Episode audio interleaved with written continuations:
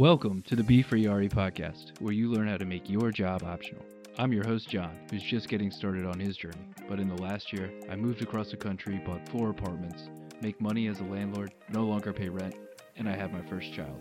I'm joined by your co host and my guide, Tony Angotti, who in five years quit his job and now manages over 80 units through a combination of house hacks, flips, and partnerships. So, with that, let's jump into how you can do less of what you have to do and more of what you want to do. All right, we're back for another one, Tony. What's cracking? I uh, was just texting someone, not paying attention. Not a very good professional here. Ten percent half educational. It's like the story of my Um, marriage. I like it. Not listening, talking to somebody else. Yeah, yeah. What did you say, huh? yeah, exactly. Um, yeah, nice. So, so what's up this week? What are you What are you up to? Mm, boy, my uh, sister-in-law had her triplets, so we are helping them out, and uh, boy, uh, it's a wonderful joy. But I'm glad it's happening to them and not to me. Something like that. I just made I just made the sign of the cross for yeah, them. exactly, exactly. Three college funds all at one time. Yeah, it kind of simplifies it in that sense. Like, hey, it's all girls, so it's like, you know, Title Nine, here we come. yeah, I, I have a story. My dad knew a guy, and this guy knew Title IX. You, you talk about athletic scholarships, right? Yeah, yeah. Yeah, yeah, yeah. And he got this system down pat. He knew that they had to offer female sports as many scholarships as male sports, and Title IX had like I think it had just started.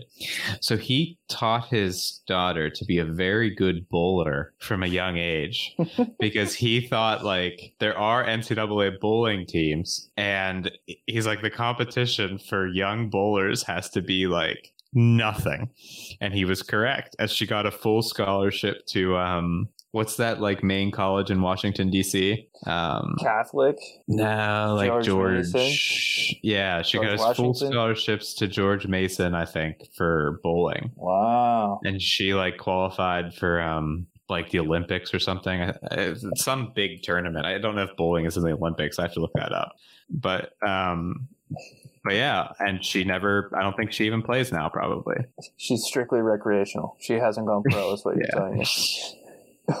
yeah Uh, oh yeah uh bowling bowling is now included In the Olympics? in the olympics yes and it was first considered to be included in the 2013 vote Okay. Well, congratulations to all you bowling, aspirational Title IX, gold medal Americans. No other countries. Number one. Uh, what else is going on in your world, man?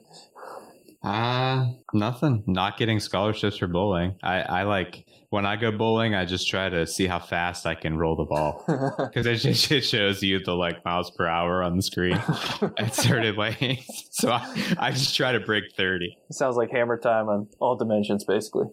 Uh, That's that. So what do we what do we got going on today? we got uh, we got a Florida tenant. Um, I'm not really sure how to make this like PG-13 enough, but uh, we'll we'll just get into it. It's a Florida tenant in true form. Well, they got into it. Did it? But um, shh. And then uh, and then we have uh, we have a mail-in question. I think it's quite um, quite on market for what we what we want the show to be about. I'm not sure. Indeed. not sure what the show is actually about. So with that, let's jump into Florida tenants. These are the tenants that didn't give a F, but technically they did give an F. They gave a C. Let me explain. One time, I ran into a couple who were the types to complain about everything. And eventually, I trained them to make a list, and then once a month, I came over and I would fix everything. They complain about things like water pressure or how the blinds hung. You get the idea. Anyway, one time I went over to fix everything on the list. Apparently, they must have really not liked how the blinds were hanging because the blinds were removed from the front bay window. The window was right in front of the parking area. When I pulled in the driveway, I couldn't believe what I saw. They were going at it, butt naked, right there in the bay window. They didn't even stop after noticing me. They just kept going at it. Luckily, Made eye contact. I was, I had the lawnmower with me, so I just cut the grass, and they finished while I was weed eating. Uh, the guy comes out with a beer, doesn't say anything other than thanks for coming over and mowing and fixing stuff. Uh, so, uh, yeah, I, I'm not sure what the moral of the story is there, other than the moral of the story is always give notice. yeah, always. It's actually notice. even weirder if maybe they he didn't if he did give notice and they were like they just They were into Enjoyed the this. exhibitionism of it all. Hmm. Yeah, that's why they took the blinds down. Yeah.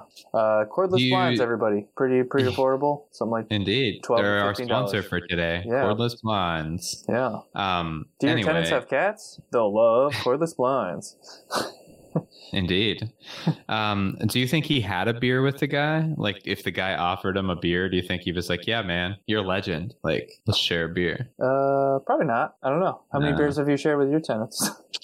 Zero. Zero. That's my aspirational number for the remainder of my landlording career as well.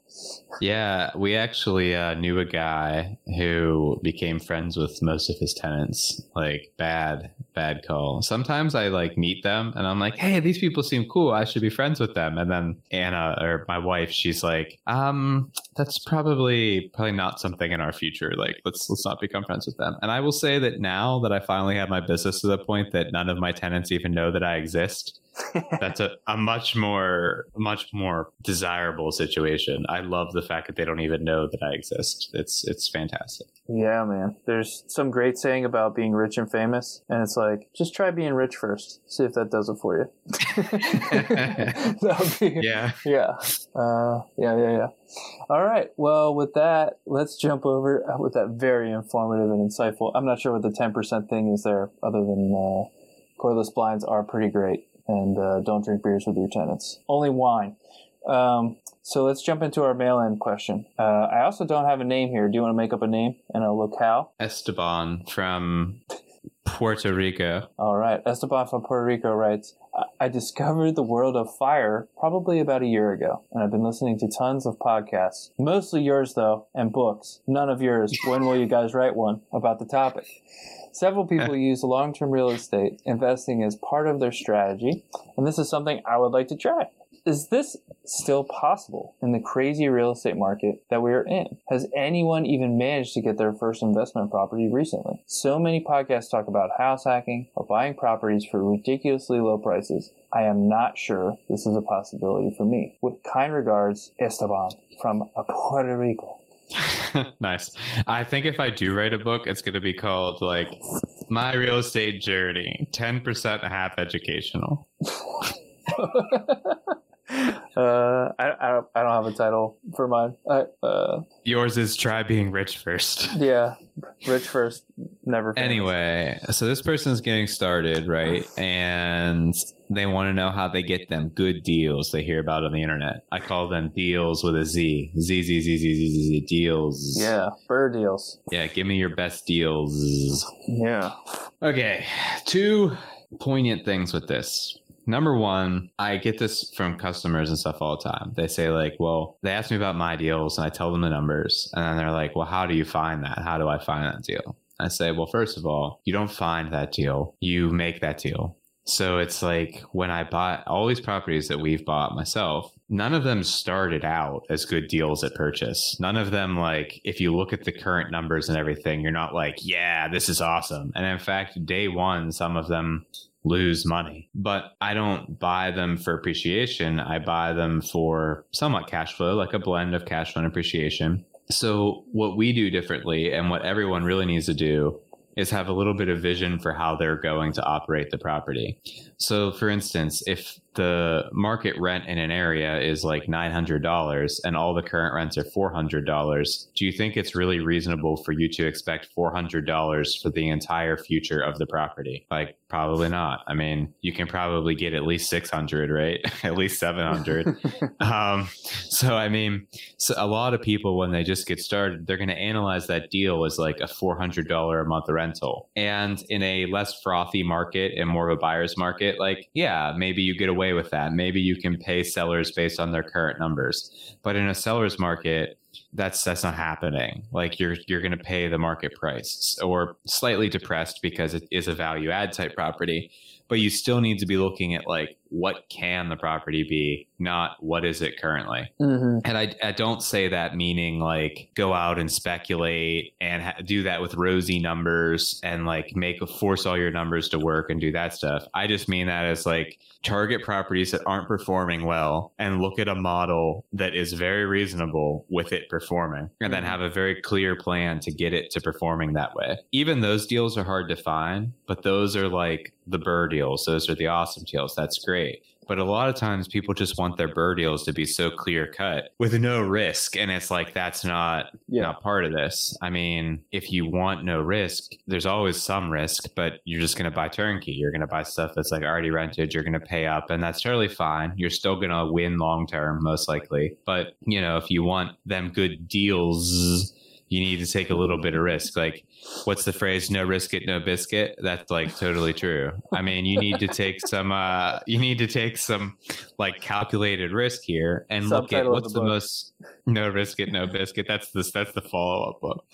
Um, and I don't mean like go out and do something stupid where only a 10% upside. But if you take something where it's like 80% likely going to work out, conservative estimations, everything like that, that risk is probably going to pay off because even if it doesn't pay off, what's the worst case scenario? You're left with a building that probably still is close to break even or something. It's not disastrous for you. And then long term, you're still going to be building equity. You're still going to be rents are going to be increasing long term. I mean, they could go down in like a 10 year period or a five year period, but if you hold it long enough, um, time fixes all investing mistakes. Well, most of them, not all of them, but most of them. Yeah, most of them.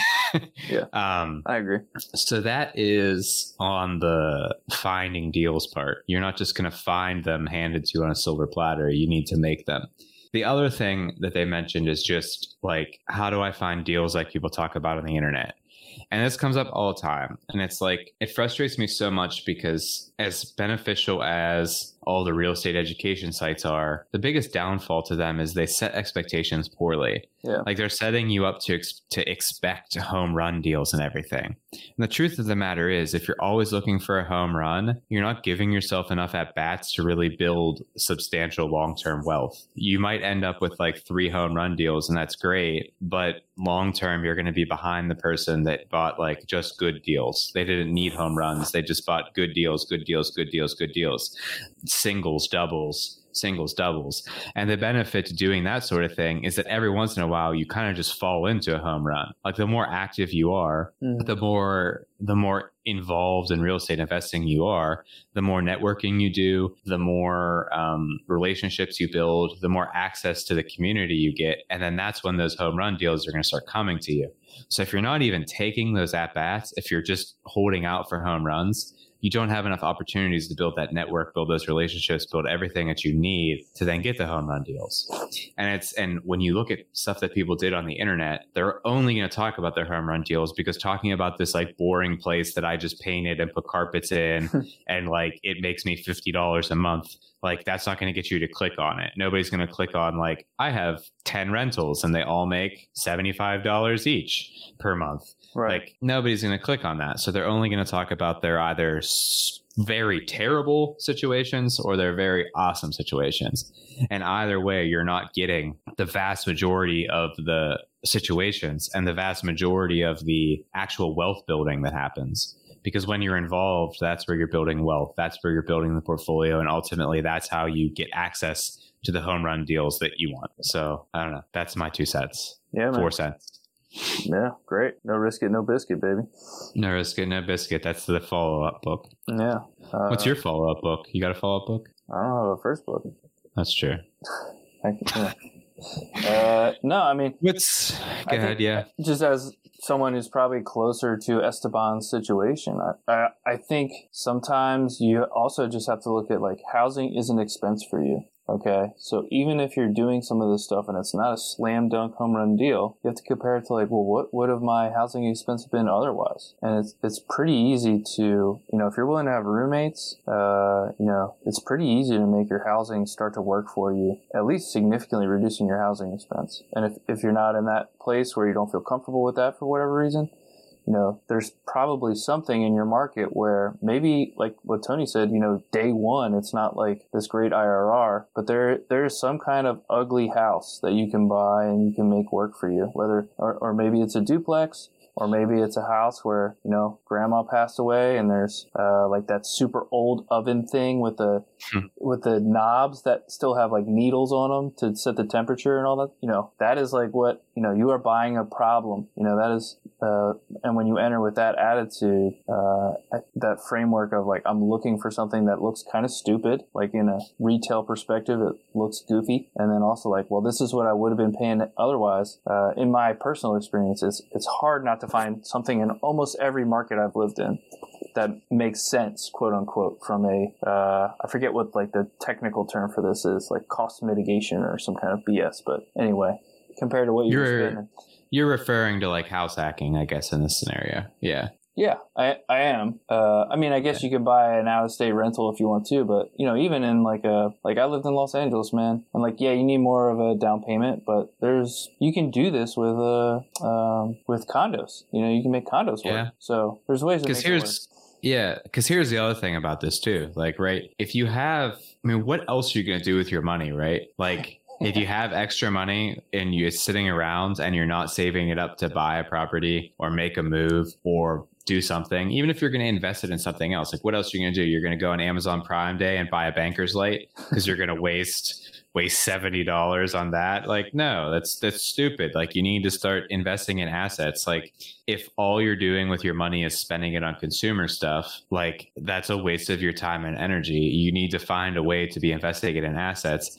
And real estate's great because you can control that. We obviously Mhm. think that because this is a real estate show. But even if you're just like saving it to put in the market, like it's way better than a dollar put it. I think Mr. Money Mustache said a thing like every current day dollar is worth like eight dollars by age 30, which I don't think is factually correct. However, I found that that rationale to help me make like decisions. I still buy dumb consumer stuff. Like I'm the one who bought the stupid banker slate. But at the same time, it's like if you think about, for instance, like I went out and bought McDonald's today, it was ten dollars. Say you did that. Well, that ten dollars could have been eighty dollars thirty years from now. So it's like when you think about your decisions that way, it's like why would you not just buy a good deal? Like is a good deal worse than some consumer thing that you spent money on? Like, no, not really. I mean, the good deal is going to be building wealth. And in another way, it's like trapping your money from you so that you don't spend money on dumb stuff that doesn't help you long term and help you get the freedom that, you know, I think that we want. I guess that's be free principle number 473 and a half is like, don't spend money on dumb stuff before you start investing in assets. Uh, yeah, be free, rich dad, poor dad principle number one. Yeah, it's uh, I mean, look, and also just to kind of speak from like the newbie perspective. I mean, you've been in this for a while, Tony. So like, you have more of these deals. Like, it just takes time. When you first started, you probably didn't get some of these things rolling your way. And if you did, you're also candidly you invest where you grew up. You have a very strong network, right? So you also need to moderate your expectations for like, you know, if you're if you just want to set up shop and start investing in Memphis tomorrow, and you you know you don't have any roots there, and you don't have any background, you know it, it's going to be harder for you, you know. But yeah, some guy who's from Memphis, you know, he knows X Y Z, and you can tell him, yeah, this is what I'm doing now. And you know, my other experience is like a lot of families get into real estate. You know, like someone's dad was doing it, and the name gets out, or, or their mother. I don't. Yeah. So whatever, but you know, it's. I mean, you just have to recognize that that that is kind of the headwind you're going with. So you know, just just moderate your expectations. Like getting a solid thing where you're spending three hundred dollars less than you would have been otherwise. That's like a big win with Tony's times eight math, right? So there you go. And and the other thing with this, the most important takeaway is that to get the great deals, you need to be in Yeah, in the market. the real estate community. I hate saying the real estate game. I hate the phrase the real estate game. It just it sounds so I don't know pretentious or silly or whatever. But you need to be in the real estate community, and the only way to build the relationships that you need are to be doing deals. Yeah. Like if you want a good contractor, you need to be working with contractors. If you want a good agent that's going to bring you deals, you need to be working with that agent and doing deals. If you want a good lender, you need to be doing deals with the lender. You can't just like coffee meeting your way to having this great network that brings you stuff. Like that's the start. That's what you need to do at the beginning. You need to like meet with people, talk to them, continue to build that relationship. But if you're not doing deals with them, then ultimately it's not that there's no benefit. It's just that like the people that you want to know that bring you stuff are busy. So it's like, who are they also going to help? They're going to help the people that they see the most often. And how do you see those people that often? The way you see those people all the time is you do deals. So it's like at the beginning, you know, holding out for some home run doesn't help get you any further. It's like just do the good deal, do the one that pops up that like makes sense. Maybe it's not a home run, but it makes sense because every time you do one that's good, you're getting another at bat with your all your network, you're building credibility, you're showing that you're the person that closes you're doing all that stuff. And like talk is cheap. There's a thousand people out there that say, I want to start getting into real estate investing. Yeah. And like uh, of those thousand people, there's like 10 people that actually do it. And the more that you do it, you become like one of those people that other people in your real estate community go to when they have a good deal or when they want to give, you know, when they want to ask for referrals. And that's how you build that network and those friendships and everything like that. So that's my advice. If you want the home run deals, start just doing good deals and the home run deals will come. Yes. Any great journey begins with the first step. oh man. I uh, once bought a thing at Home Goods that said that, and I instantly threw it away as soon as I got home. I was like, that was the most. That was like the girliest purchase I ever made. Not girl. I shouldn't say girliest, but like, Uh, you can't take it back now. uh, you're gonna edit it out, but you're not gonna edit it out. The wussiest purchase I ever made. It's just like Well, I now- saw it, and I and I was like, if anyone ever comes over to my house and sees this on my wall, I'm going to instantly feel terrible about myself. Yeah. Was it written in that like really cool font that says like love, laugh, live? Yeah, that's actually the, the thing I had right below it. said "Live, Laugh, Love" like on the walls, like Yeah. a, a sticker. It's important to, Uh, to remind yourself. Well, now I have to edit this out because you just Yeah. compared girly with wussy. Let me take the shovel from your hands. Uh, I'll just keep digging. all right, Tony. Well, with that, very good advice for Esteban from Puerto Rico. What um, what have you learned this week that you could share with our dear listeners? No risk it, no biscuit, baby. what have I learned this week? Um, this week, I I learned that at the beginning, I think that it's important to mitigate your risk a little bit because I think that like a lot of times I, I was more reflecting on this because I had a few new people reach out to me to work with them. And they asked me how they can do like they saw some wholesale deals like off market stuff. And they don't live here. And they were asking about like how to get into those. And the problem with those kind of deals is like you're usually going to put a non-refundable deposit on it a lot of times they're not going to let you get like a real home inspection. You're not going to have contingencies. If you don't you know if you terminate you're just going to lose that money. And if it's your first deal especially in a new market that inspection and those contingencies and all that due diligence are worth more to you to avoid a disastrous deal than finding like a home run deal like we were talking about. Um, reason being that like if you think back to when you got started and if i think back to when i got started if my first deal that i did would have just like been a disaster and lost money i mean like it didn't need to be a home run but if it would have just been a disaster and lost a ton of money every month that would have like knocked me out and i would never have I mean, I maybe would have been able to claw back and like get back into it five, ten years later because I didn't have a lot of money. So if you saved up a bunch of money to invest in your first deal, it's going to be very useful for you to just buy the type of deal that you can have the right contingencies on that isn't going to be like in very rough condition, that's not in a rough neighborhood, stuff that's going to like eat time and money. You kind of want that first one to be a little easy, to be honest, because then you're going to build momentum and that momentum is going to carry you through to your second, third, fourth. And then after you get past like five properties, it all just starts to get a lot easier. Mm-hmm. And, you know, even if it's going to take a lot of money to save up for your next investment property, like making that first one easy is going to be totally worth it, even if it's not the perfect BRRRR deal or this wildly profitable building or something like that. It- It's a lot better to get easy to start it easily than it is to get started with like the Lenny eviction. Um, Yeah. although, although Calvin kept going, but I don't know. That probably would have knocked me out if that would have been my first property. To be honest, he has more uh, chutzpah than I do. Yeah, it takes a special person to buy a portfolio of various things for their first go around. But yes, Yeah. that's. I mean, that's uh, actually what I learned this week is kind of like dovetails into that, where we're running the numbers on some of our deals, and really a lot of the value comes out of the appreciation that we put into the property. You know, the cash flow and all that underwriting that we do up front is really nice, and we tend to not really focus on the appreciation as much. We're not doing these like incredible BRRRR deals where we pull all the equity back out, but you know, when we actually look at like the value that's created, even though you can't eat equity, as they say, like, you know, the actual value that we're creating, um, I mean, it, like a big chunk of it comes from essentially being able to like make it happen early on. And it like just furthers my opinion about like these class let's call them C neighborhoods where there's super strong cash flow but it's Mhm. like you know who knows if the neighborhood's going to be there in 10 years you know it, not not to say it's going to go away but you know it might your house might be worth literally the exact same as it is now Yeah. after inflation so um, More class D type neighborhoods, but yeah, your point remains.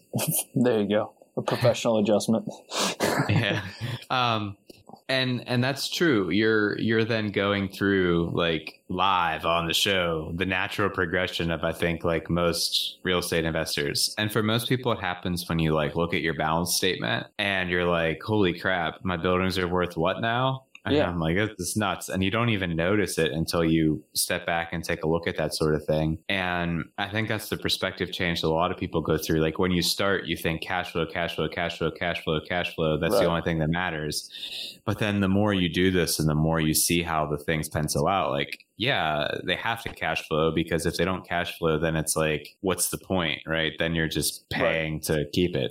But when you look at that equity growth over time and that that principal pay down, even if the equity doesn't go up, it's like that's where you make your money. That's the that's That's- wealth yeah that's the end game. The end game is not the cash flow. Like everybody talks about how they want to retire on cash flow, and that's great and that's a good goal because that gets your head in the right place with how to analyze the buildings. But the way you're going to retire like and live an awesome lifestyle is just letting these places pay themselves off and then sell them because i mean if you think about it even like five or six properties all paid off in 30 years like your retirement is achieved like i mean Yeah, depending on whatever. your lifestyle. Yeah, for, for Yeah. sure. And it's um, I'm very sympathetic because when you're first getting started, I mean, it you know, especially if you don't have a lot of money, like you actually need the cash flow, right? Like you you have to. Um, but you know, if if I was going to give advice to my younger self, it would be something like try and look at the year two numbers and be like, you know, it's okay if year one isn't like a big you know a moneymaker for you so to speak. Like it's an investment and you need to you need to have that kind of time frame uh and like i mean it's just kind of how real estate works. It's it's not a get rich quick thing. It's a stay rich slowly thing so Yeah. When I, what made it click for me actually, and you can have your realtor do the same thing for you, is like I looked back at duplexes in my area like 10 years ago, like what they sold for and what the rents were listed for when they sold them. Hmm. And I'm like, holy crap, in my neighborhood, I could have bought a duplex for like $60,000 and they would have rented for like 350 a unit, which at the time, a novice investor would be like, that only makes 700 a month and it costs $60,000. That's barely even makes the 1% rule. I'm not going to buy that. But then now that dude or lady or whoever bought it has this property that's worth like $250,000 and rents for like a thousand dollars a unit a month. Yeah. And it's like, who's the sucker now? You who didn't want to buy the average deal at the time, or the guy who was just like, yeah, I'll, I'll buy that and let it go over time, that sort of thing. And there are like, don't buy just for appreciation, don't buy stupid speculative stuff, don't do that. But like over time, as long as you buy solid deals, like the market's going to go up and it's going to go down, but it's always going to cycle. And that cycle just like has an upward trend. Like that cycle just over time has an upward trend. it's it's kind of like stocks in this weird way where like you know people are like oh man if i bought it at the bottom and sold at the top i would have made this much money and it's like yeah you know if my mother had a dick she'd be my father like who cares if you can do this hypothetical shit you know what i mean like no one buys at the bottom and sells at the top that's you know and if you do you it's lucky you're not a wizard so you, you just you have you know time in the market beats timing the market uh, so to speak so I don't know how we, man, we we're really ripping on this one, but anyway, there you Yeah. go. That's what you learned this week. There you go. Warren Buffett himself just talked to you. yeah, I think that's that, that's what that quote is about mother and father. That's a Buffettism. Anyway, we've talked to them for too long. Yeah, so, where do they find out more about us? Uh, well, first of all, we need you to call us. We need you to call us. Don't even tell us your name. We don't want to know who you are or where you're from. We just want your questions, your tough, annoying questions. 412-212-8366. Uh, we're on Be Free RE on Instagram. Uh, Tony, where can they get you? At 412 Agent on Instagram, uh, 412agent.com. They can find me on Bigger Pockets, all those things. And I do want to add that if they call in with like their most ridiculous Florida tenant type story, we may bring them on as a guest. There you go. Yeah. That's a great idea. Yeah. And, uh, so if you call in with a crazy situation that merits a, a conversation, then we'll bring you on the show. all right, I like that. All right, this episode was brought to you by Cordless Blinds, keeping cat Indeed. owners happy and uh, you know Preventing you from a disturbing experience. with your tenants who are just going after it. All right, Nice. everybody, enjoy the rest of your week. Peace. Boop.